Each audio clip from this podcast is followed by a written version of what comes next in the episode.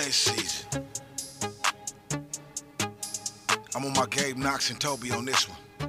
Yeah. Don't tell me you winning, we already won. Killing the sin and get demons to run. I don't believe it, cause we got the sun. Too many people, we gotta hear some. That's why we fight, laugh, feast. Yeah, we fight, laugh, feast. That's why we fight, laugh, feast. Yeah, we fight, laugh, feast. Don't tell me you winning. Hey y'all, welcome to Water Break with Waterboy. It is Thursday afternoon. You're back.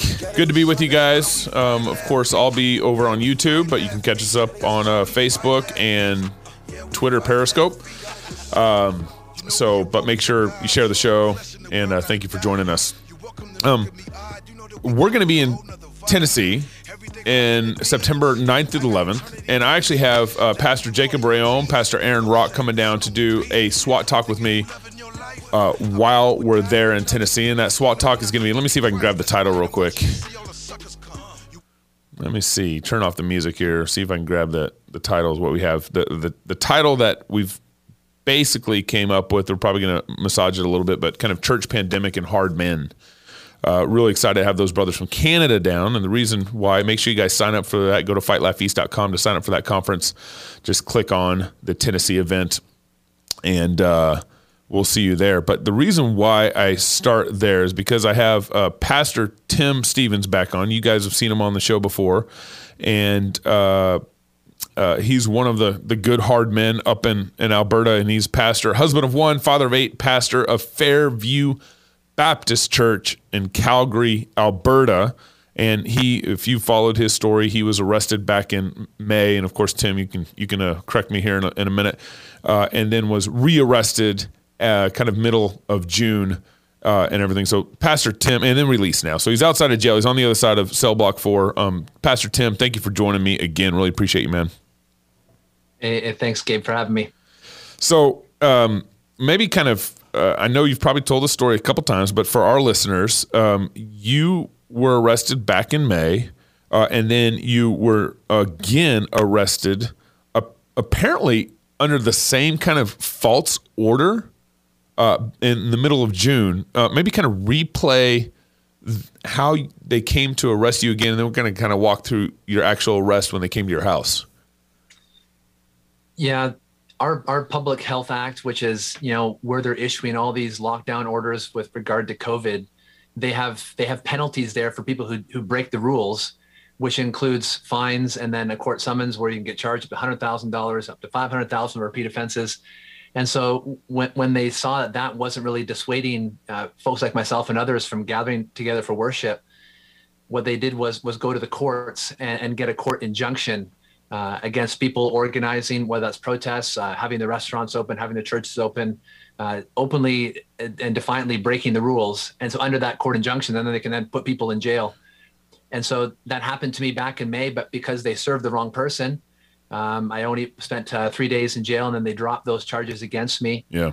And then they they reserved me with that uh, that same that same injunction, and there was there's different lawyers all involved in this, and so the, the injunction really shouldn't apply to me, although our government is is is saying that it does apply to me. And so, uh, in in the middle of June, on June 14th, it was a Monday. Police came to my house and and arrested me again under that that same injunction. Yeah. And this was when they've already announced that that our province is going to be opening shortly. So July 1st, we opened, and it was it was that opening date on July 1st that that led to the end of that injunction. It was rescinded, and uh, and then I was released from from jail later that that day on July 1st. So I spent from June 14th to July 1st in prison here because because of that that court order trying to get me to stop uh, gathering uh, for worship and then be, being involved in that, participating in that. And so that court order that they arrested you again under, they used the same court order back in May, and, and then they used it again in the middle of June, but it was specifically written for, I think, what, the, the Whistle Coffee Shop or, or something like that? Yeah, the the Whistle Stop Cafe because he was a very vocal coffee shop, kind of in the middle of Alberta here, rural coffee shop, and it was written for him. And then the original injunction had an anyone to like effect, so means if you are also blatantly breaking the rules and inviting others to come and to break the rules, you could be covered under that. But then there was an amendment that uh, that lawyers actually for for the Justice Center of Const- for Constitutional Freedoms, which is the law firm that represents myself and James Coates, Yep. they they got that order changed and that, and that those words and to like effect removed. Yep. But but the the government still contends that even with those words removed, because it it- because it mentions you know the owner of that cafe and it also mentions Jane and John Doe because they wanted to cover anyone who was working with him. Right. Um, and so under that Jane and Jane Doe John Doe clause, they say that that I'm included Yep. and uh, came to my house to arrest me. And and so is that how the health department is arguing, or is, or is the judge also kind of buying that argument? Well, the the first time I was arrested, um, our, our our our legal team, my my lawyer went and argued that it shouldn't apply to me, and uh, the judge wasn't, and and and the the prosecution lawyer, the Crown side, the government lawyers, uh, they they were arguing that it that it should apply to me, even with those words removed, even with that update, and so the, the judge didn't really make a pronouncement at that at that time, um, and so when when they rearrested me again. Um, that this that different lawyers for the government were involved and so lawyers that were that were working for the government and also for our, our health authority and then apparently th- what they've told me is that it was actually police investigators that that reviewed uh, this injunction and what we were doing and said yes it does apply to me and and and so they're the ones that came to arrest me so there are people in the police people in the legal system and and who knows what the judge will eventually say about whether it truly Right. does apply to me or not Did it apply to Premier Kenney? no of course not So you were in jail for I think it was what 17 days, Yeah, I spent 17 nights there. So uh, and two weeks days of that was in like some sort of quarantine, uh, uh, maximum security quarantine. yeah. The, the the remand center here in town um, is is a maximum security facility. So these, these are guys waiting to be on trial, and it- and it could be for for crimes like break and entry. It could be for murder, and so you, you all all go to the same place. Some guys there are convicted and serving sentences. And uh, so it is a maximum security facility. Facility. You don't have much time out of your cell, and uh, and so when I went when I went in there, the first the first 14 days you're going through this this COVID quarantine, and so they Yep. they're testing you for COVID. You spend 10 days together with a cohort with people who've who've gone into that prison uh, around the same time that you have, and uh, then they move you to different units if you're if you're healthy. Yeah. And so I went went through that process before finally after after 14 days, um, or, or or thereabouts, entering in a unit where it was more like a, a regular kind of prison where where you have a bit more time out of your cell, where you interact with with more than just a few other inmates. Yeah. You know, maybe when you're out, out with 20 or 30 other guys. Um, Yeah. so that that was kind of my my experience going through there. What was your for the first 14 days? What was your interaction with the inmates while we, you were there? Um, were they surprised you were in there, or what, what was their experience with you?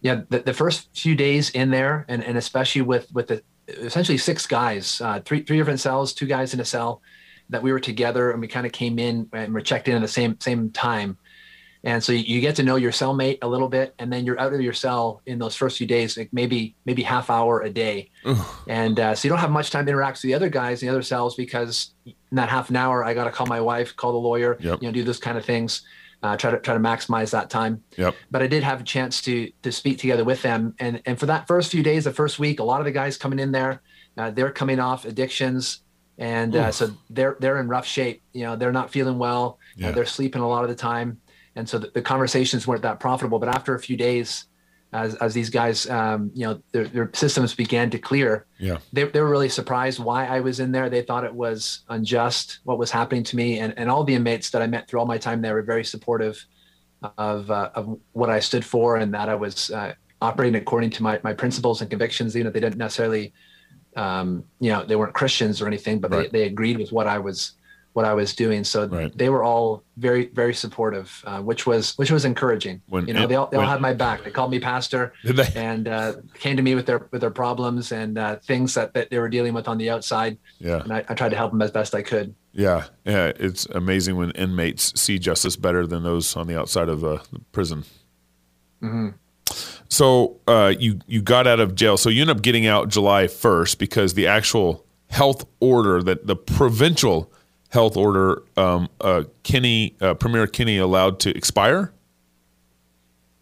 Yeah, so so the way that it kind of worked was they kind of they they hinged our reopening on on the percentage of people had been vaccinated at least with the first dose, Oh and uh, so when I hit a certain Yep. threshold, then they give they give two weeks of opening. So so people kind of knew that July first was going to be the day based on the number of people who had who had gotten the vaccine, Uh-huh. and uh, and so that was the day where where the health orders were rescinded, almost almost all of them, but but certainly the ones that applied to any gatherings, indoor or outdoor. Yeah. Uh, there was no more restrictions on those, no more mask mandates Mm-hmm. on those. Like certain municipalities, um, cities, and stuff still had mask mandates, but but the province as a whole uh, rescinded all of those those health orders. So your your premiere, uh, one of the things that uh, I think, man, who I can't remember who I was talking to up there, um, one of your fellow pastors, or I can't, man, I can't remember, but they are making the argument that your premier was trying to kind of mimic uh, our governor Ron DeSantis in Florida. Basically saying, "Hey, we're going to be the first province to open up. We're going to, you know, look at me and look at our province. Look at the freedom I'm giving. We're we're we're we're, we're going to do this." Uh, is is that kind of the impression that you're getting from your premier? Because you know, voting season's coming up and all that. Yeah, there, there's an, an election is not not imminent, but certainly they're always thinking about the next election down the road, and they want people to forget Yep. all the bad that's what what's happened here. And so certainly he is he is poising himself uh, to be be the first province, the first premier to open up his province here in Canada. You know, kind of that wanting wanting to be like that rock star kind of persona persona that we see uh, in, in Florida or in Texas. And so he was he was anxious to do that. Also, in the beginning of July here, the, the Calgary Stampede is a Yep. is, is a rodeo and, uh, and and a huge attraction for people all over the world Yep. come to Calgary for that. And so he really wanted that to be open. So a lot of people said that his his timeline for reopening was basically working backwards from the date of that stampede and then finding out what needs to be done Yep. um, in order to get the province open at that time. And uh, it, it, was- it was true before this time. The his his own government seemed to be in, in a in a huge crisis.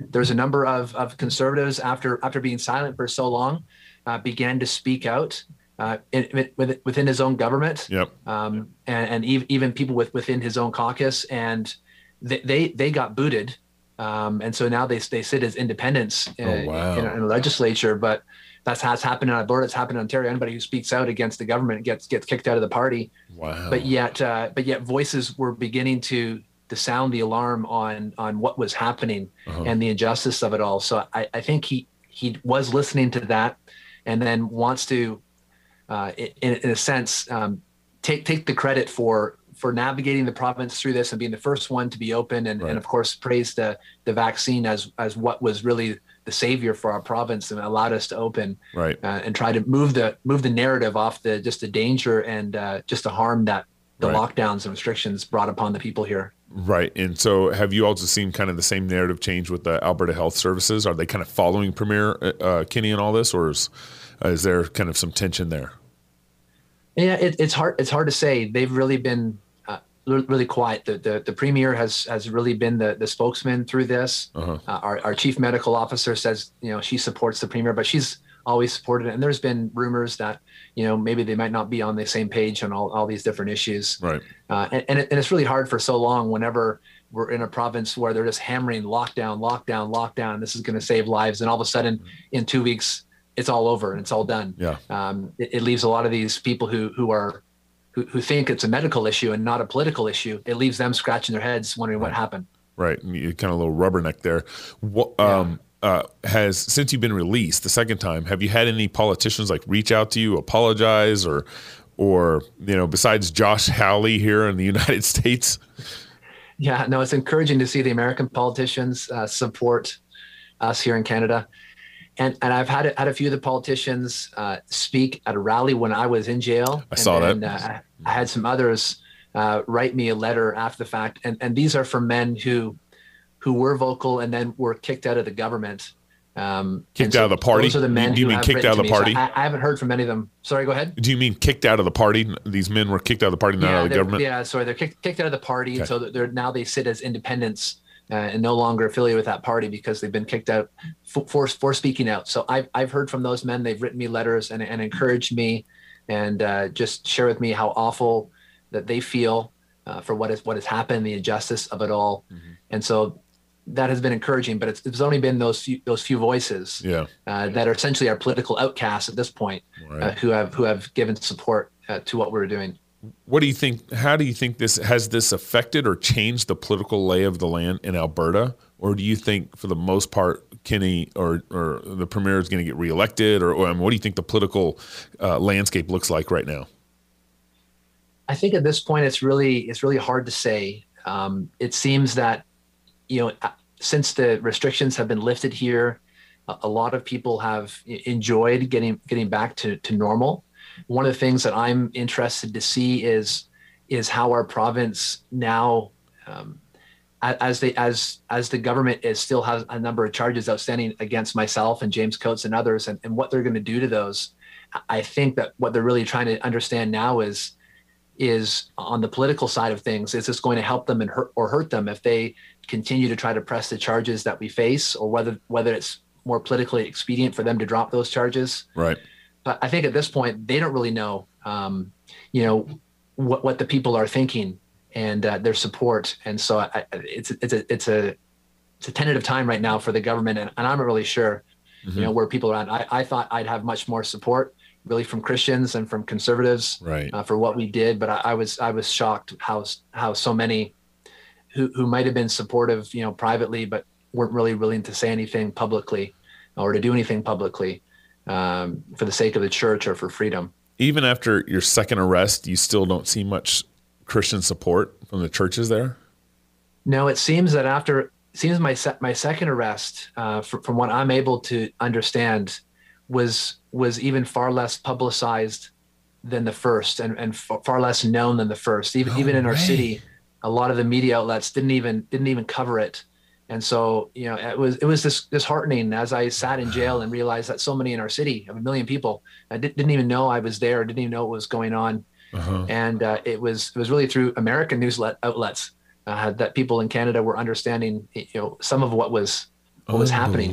But it, it just it just seemed it just seemed like people um, just just didn't want they didn't want to hear it anymore. You know, after what happened to James and myself back in May, it seemed like after June they they just wanted to move on and uh, think think more towards the reopening and what that might that might bring. So, uh, I mean, so what's your play then? Have you thought about doing rallies or probably you know trying to make things more public? Uh, you, you know what? I mean, what's your play right now? Yeah, well, I'm speaking with a, with a group of pastors here in Alberta that we're like-minded on, and just over over the summer months, just tried to uh, establish a bit of a network and friendship together Uh-huh. as we anticipate, you know, what might be coming for the fall and, and other legislation that's coming down the pipe here in Canada. Uh-huh. And, uh, and and to be honest, at this point, because because you know a, a lot of a lot of leaders, uh, whether whether Christian or otherwise, have, have really not stood and, and been supportive of of the freedom of the church and freedom of religion, um, and, and for, for the priority of worship, the way that Christ has commanded.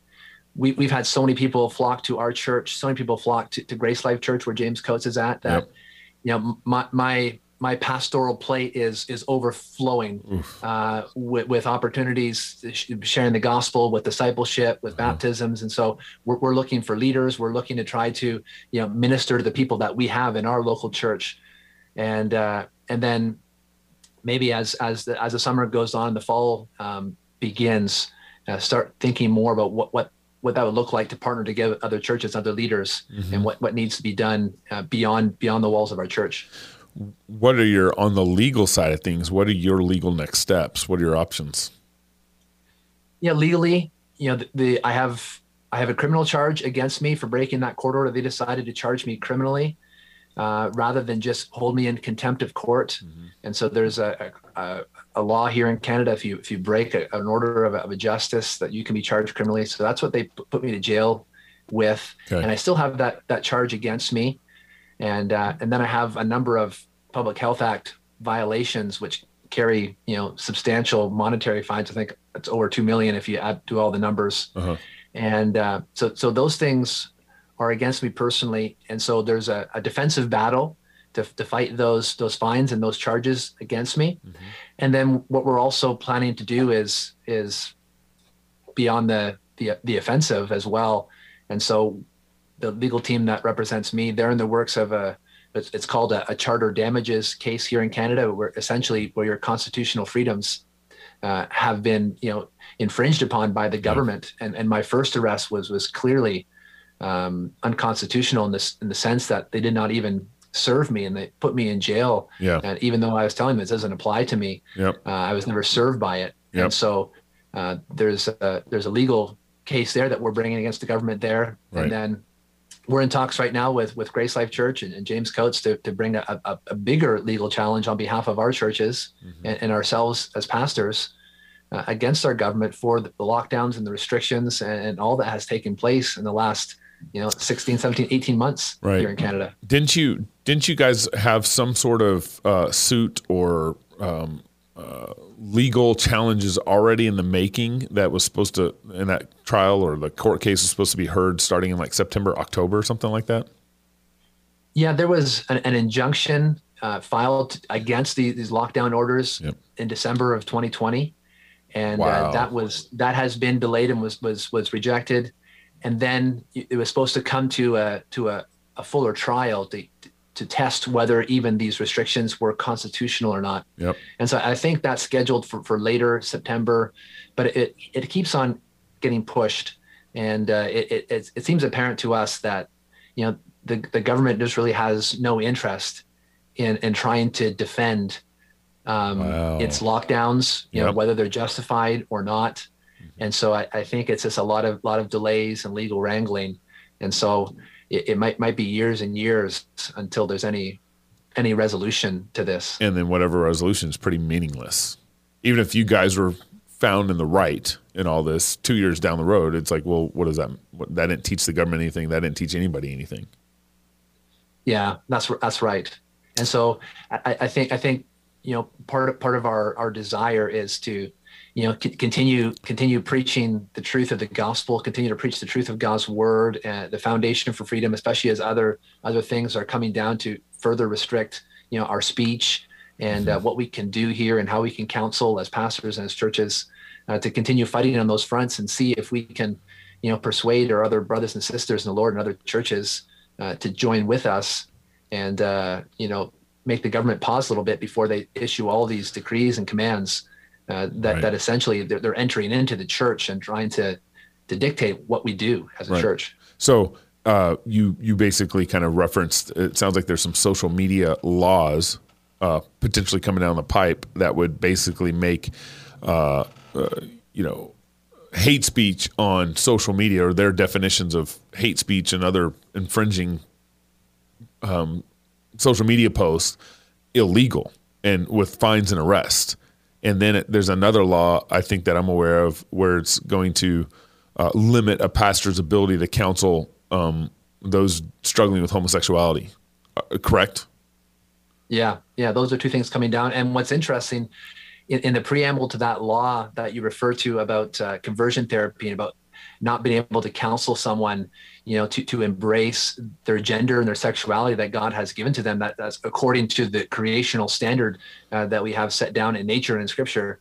Um, in the preamble to that law it, it says that that this must be banned this practice must be stopped uh, for the public safety for the public good. And what's so concerning about that is that wow. so many people in this past last 18 months have said no these, these restrictions are for the public good. They're for the public safety. Mm-hmm. and so therefore they have they have jurisdiction to to make decrees that that impact the church. Yep. but they're using the same language for these other laws. Same thing with with internet censorship.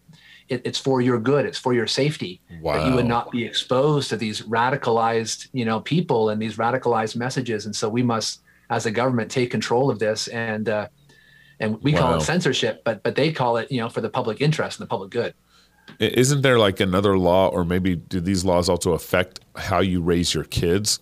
Couldn't, couldn't you be arrested, let's say, for teaching your kids homosexuality is a sin? Or is there another law that's coming into play? I thought I heard something about that.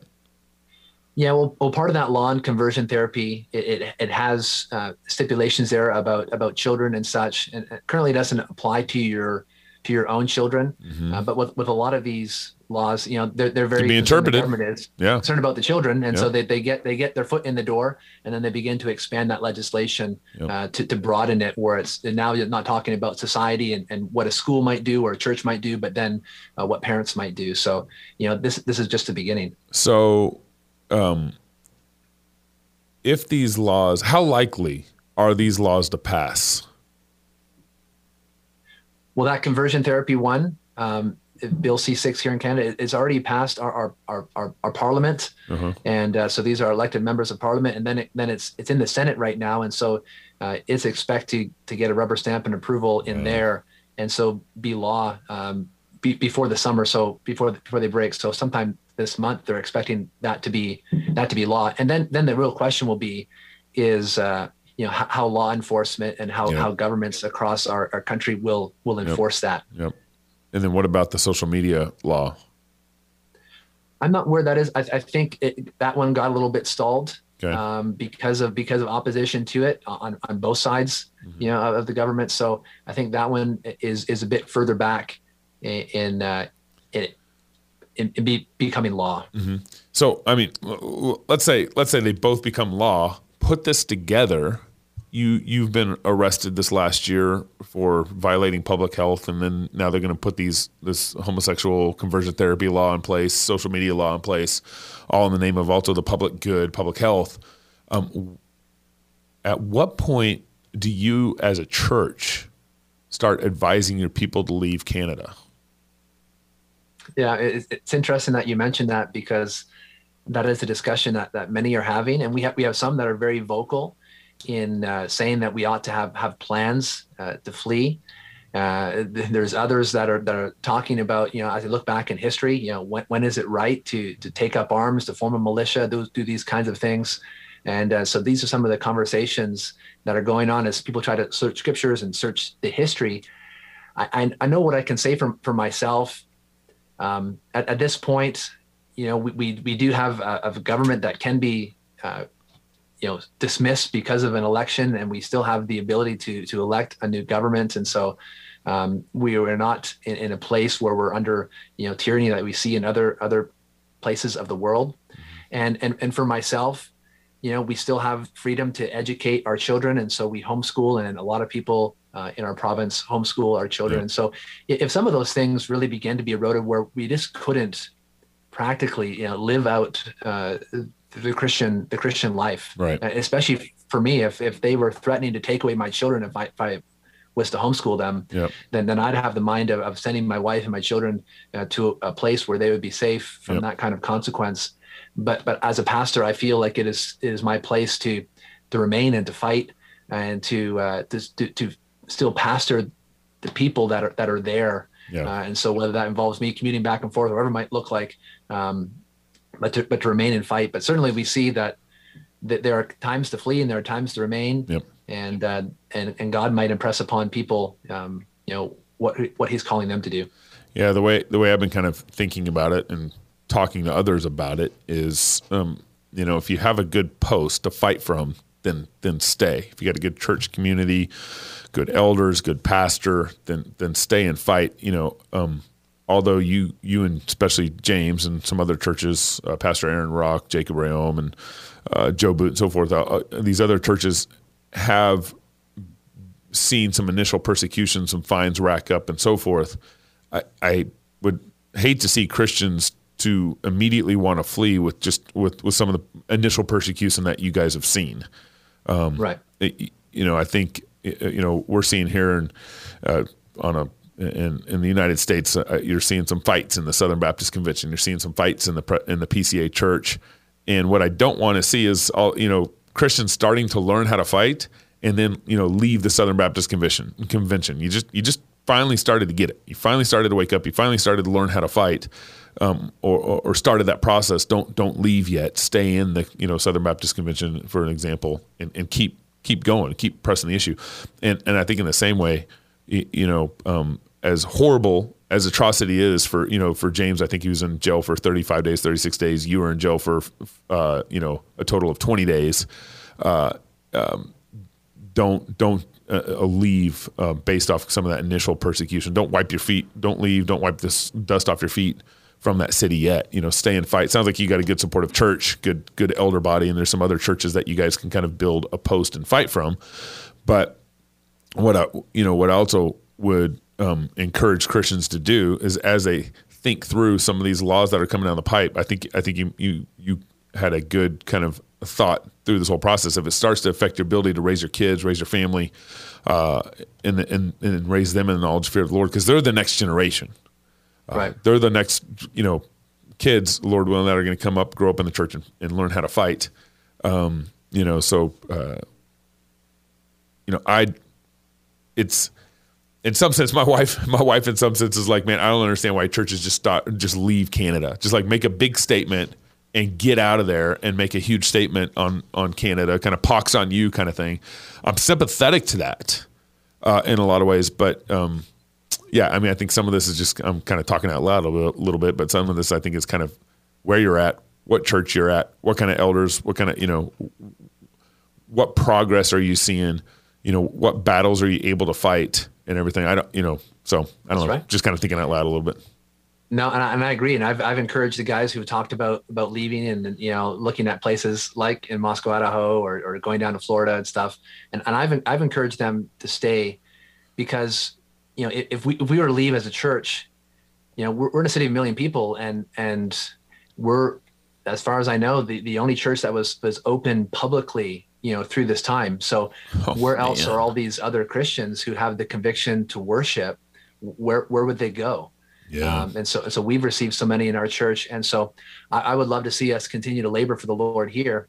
And then uh, like you say uh, strength, strengthen this outpost of the kingdom. Strengthen mm-hmm. you know so we can encourage these families since that people who are in are in poor churches they do have a place where they can come and where they can fellowship together.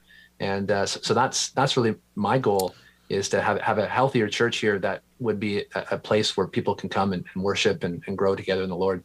You know, one of the things that um, we've learned here. So my pastor's father, uh, he, uh, Grandpa Jim, he moved his family here. Um, my pastor included. He moved his family here uh, to Moscow, Idaho, which is an odd place to move to, and he did it because of his desire uh, to minister to this area and he, I think they were in Michigan at the time. And uh, Grandpa Jim, uh, Jim Wilson, he uh, was formerly in the Navy, and and so one of he wrote this little book called Principles of Warfare, which has been really helpful, and it's basically principles of warfare and evangelism. That's what it basically is. And he kind of took some of the principles that he learned in the Navy of warfare and kind of applied it to evangelism. And so one of the reasons why he chose to move his family here back in I think the 70s, late 60s, early 70s was because Moscow is is on the border of Pullman, Washington. So there's Moscow and Pullman, Moscow, Idaho, Pullman, Washington. There's two universities, University of Idaho on our side and Washington State University on the Pullman side, 7 miles apart. Uh, and then basically there, there are these two college towns surrounded by farm fields. And he was looking at kind of the lay of the land in the U.S. On, and where to move his family, and he he kind of thought of you know I want to move somewhere where it's strategic and it's feasible, uh, and so you know New York City is strategic, but but how feasible is it within kind of his lifetime? Uh, you know, Moscow Pullman is uh, you know um, uh, we like to use the Bovill is in Idaho. Bovill's a population of like 30 people or something. Bovill is pretty feasible to take over with the gospel, um, not very strategic uh, in terms of kind of just national politics and, and so forth. Moscow Pullman, to him, be, was very strategic and very feasible for, for a number of reasons, but one was because of the universities here. Uh, you got this this just every four years you got a turnover of new population coming through. These kids are, um, you know, how many kids in college make lifetime decisions that affect them the rest of their lives? Um, you know, the, the, the decision process for college students is significant. Uh, and so being able to influence kids, you know, 18 to 22, 18 to 24 years old coming through Moscow Pullman through the two universities was pretty strategic. Uh, and then, of course, being in a small town, both both our, our towns are small, fifteen thousand people roughly each, twenty five thousand when the students are here. Uh, that uh, is a town that became very feasible, and so in our lifetime, we've actually kind of seen that principle play out here in Moscow, where we've seen kind of the strategic nature of being in a university town, and we've seen kind of the feasibility of of, of what's happening. Um, you know, our church now, uh, my our, our churches and some of the in our church that we planted um, here in town uh, would probably make up you know fifteen percent of the or ten to twenty percent of the voting population here in in Moscow. Um, so we're we're seeing kind of the strategic and feasibility play out. How does how, when you when I kind of bring up those principles and you're in Calgary, how do how do you kind of think through what's strategic and feasible with what you're doing, uh, kind of given this this new political world that you all exist in? Yeah, no, that's a that's a great question. I think in in Alberta, you know, we have about four and a half million people, and and almost you know um, half half that population is in two cities. One in our, in our, provincial capital, Edmonton, three hours to the north of me, and then and uh, another million or so people here here in the Calgary area, um, where where we are. And so, the, these cities, both of them are, are, very influential. You know, these are the the political and economic uh, hubs of, of our province. You know, Calgary is is the you know the the oil and gas you know center where all the all the offices for all these oil and gas companies yeah. which is our, our biggest and most profitable industry um, here in Alberta. Mm-hmm. And so there's there's certainly um, much much influence here. We have a number of, of universities and colleges here in, in our city, and so there there's a, a great opportunity. in, in terms of the, the, feasibility, you know that that may be a question that's it's more difficult for me to answer at, the, at this point. It's just um, the, the influences that we have here in Canada and uh, and and the the, the media, um, the, the the weakness I, w- I would say of of churches mm. um, where we are is certainly a hindrance um, at, at, this point. And, and I was I was surprised that even you know after after James had been put in jail, it, it, it, seemed like you know when you mentioned your wife says if a number of Christians or churches fled Canada and went to the United States, what a, what a statement that would be. And I thought when when James Coates went to jail in, in a conservative province, you know what a statement that is. Mm. I, I, thought you know we, we're going to have churches all over the province, you know, suddenly just just uh, cry out injustice and open their doors yep. and, uh, and and make a huge noise. Yep but we we didn't see that at all. Wow. And uh, and so it, it, seemed to even even grow quieter and quieter as as the government continued, Ooh. you know, its crackdown upon yeah. churches. And so, in, in, terms in terms of the feasibility, you know, this would this would it, it doesn't it doesn't look good in terms of when you put things down on paper. Yeah. Um, but at the same time, you, you know that that God you know can use a remnant of believers and, and I'm, I'm astounded at how, how God has, has worked through this time. We as a church have been, been praying for revival, praying for opportunities to share the gospel, mm-hmm. praying for God to do a work. And, and while uh, the work that he's doing is, is not in, in, a, in a place where it's affecting, you know, the politics and, and the nature of our city, mm-hmm. um, but, but God is, is faithful and uh, he's increasing his flock. And, and so I'm, I'm, I'm encouraged by that. And, and I trust that this, this would continue to grow and then perhaps as, as our government grows further tyrannical and, and imposes these these other laws yep.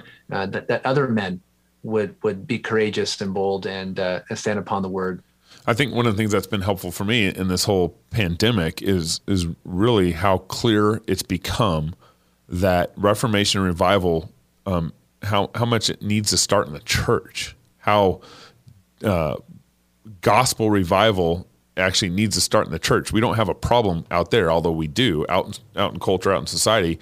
Uh, society needs reformation and revival, but how much the church needs that? That's that's kind of the, the pews are dead.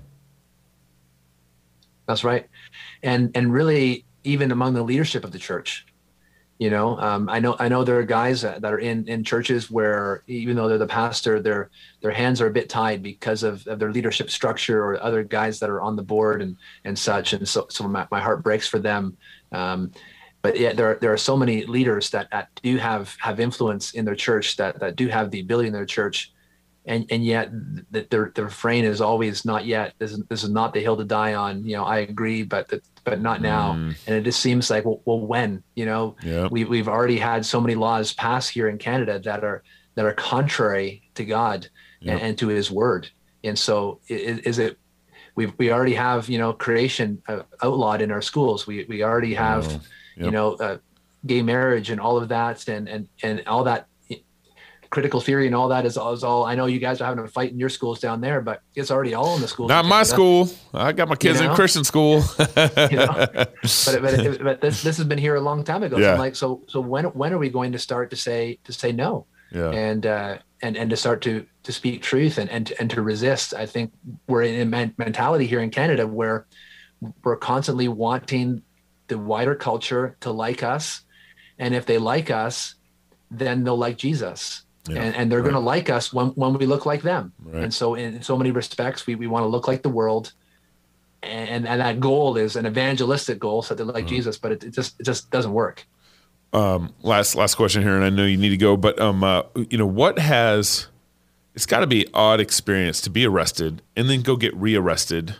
Um, uh, you know, it's kind of like uh, you went through a roller coaster, you felt all the jitters from that roller coaster, and then you're like, well, I'm glad that's over. I don't want to ride that roller coaster again. And then God puts you right back on that roller coaster. Um, you know, what have you kind of going through this experience? How has that affected your view of of ministry and what you're doing as a pastor? Right. It, it certainly affected my view of, of ministry in the future because it's not just myself or my wife, or family, you know, but our church is, is we're already thinking about, you know, when I go to jail again, as in it might not be for COVID restrictions, might be, might be for something else. And uh, so that's already in the mind of our people that, that going into prison is a real possibility for, for church leaders. And, and the first time I was there, it, it was a, a jarring, shocking experience. Although, although having time to process that before getting rearrested, and, and even having uh, a tip ahead of time that the police were on their way to arrest me Yeah. uh, from my lawyer, and they were able to contact, uh, you know, some Rebel some, media. local media, which is which is even why why I, I know I, I love I watch watch you guys kind of review the the footage Mm-hmm. of, of that arrest on my driveway, and I appreciate the things that you guys say, but that, that was a blur to me, and so I didn't even remember that until watching that afterwards. Yeah. and. Uh, Yep. and so that was a bit of a blur. But but going to prison a second time, I was much more prepared mentally, Yeah. uh, theologically for for what was going to take place and transpire.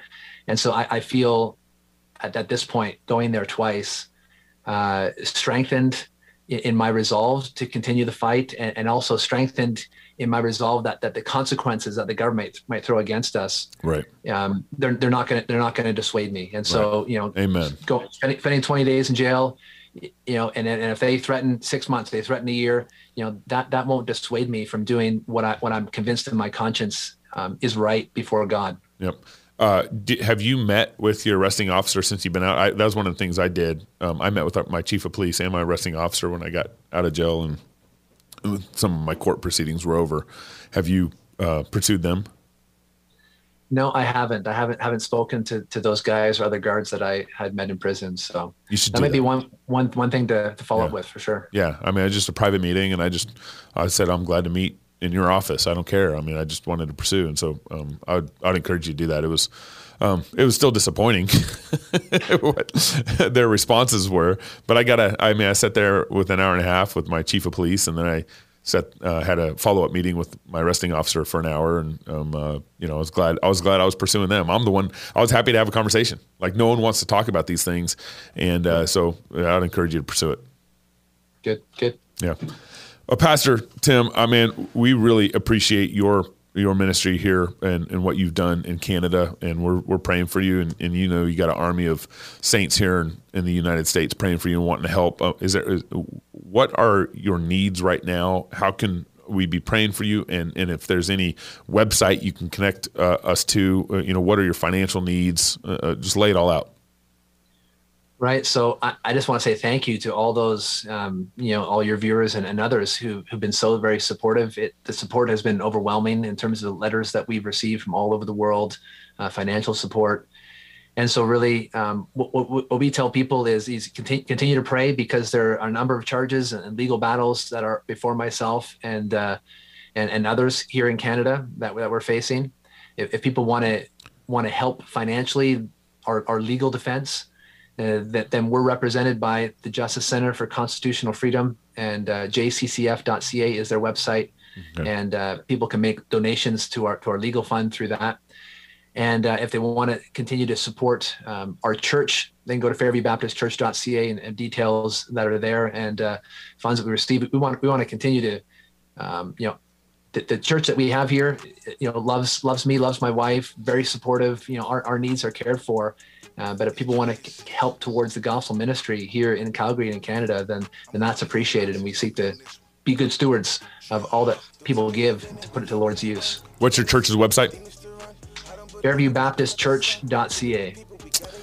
.ca. Well, Pastor Tim, thank you for joining us. Uh, folks, be, be in prayer for him. Of course, follow those websites if you can. And um, uh, if you have financial abilities, uh, there's a big fight that's happening up there. Support our brothers.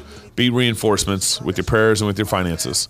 Uh, until next time, everybody, thank you for tuning in. Make sure you download the app, the Fight Laugh Feast app, where you can consume all our audio content. It's uh, uh, and uh, we got a great show coming up on Sunday special. We got a, a, a gal running for lieutenant governor here in Idaho. A lot going on in Idaho. Uh, and, and, of course, a lot in the news. So we hope you guys tune in for the Sunday special, Sunday night, 7 p.m. on Facebook, YouTube, and social media. And don't forget catching us on DirecTV and Xfinity. Until next time, love God and go fight, laugh, and feast.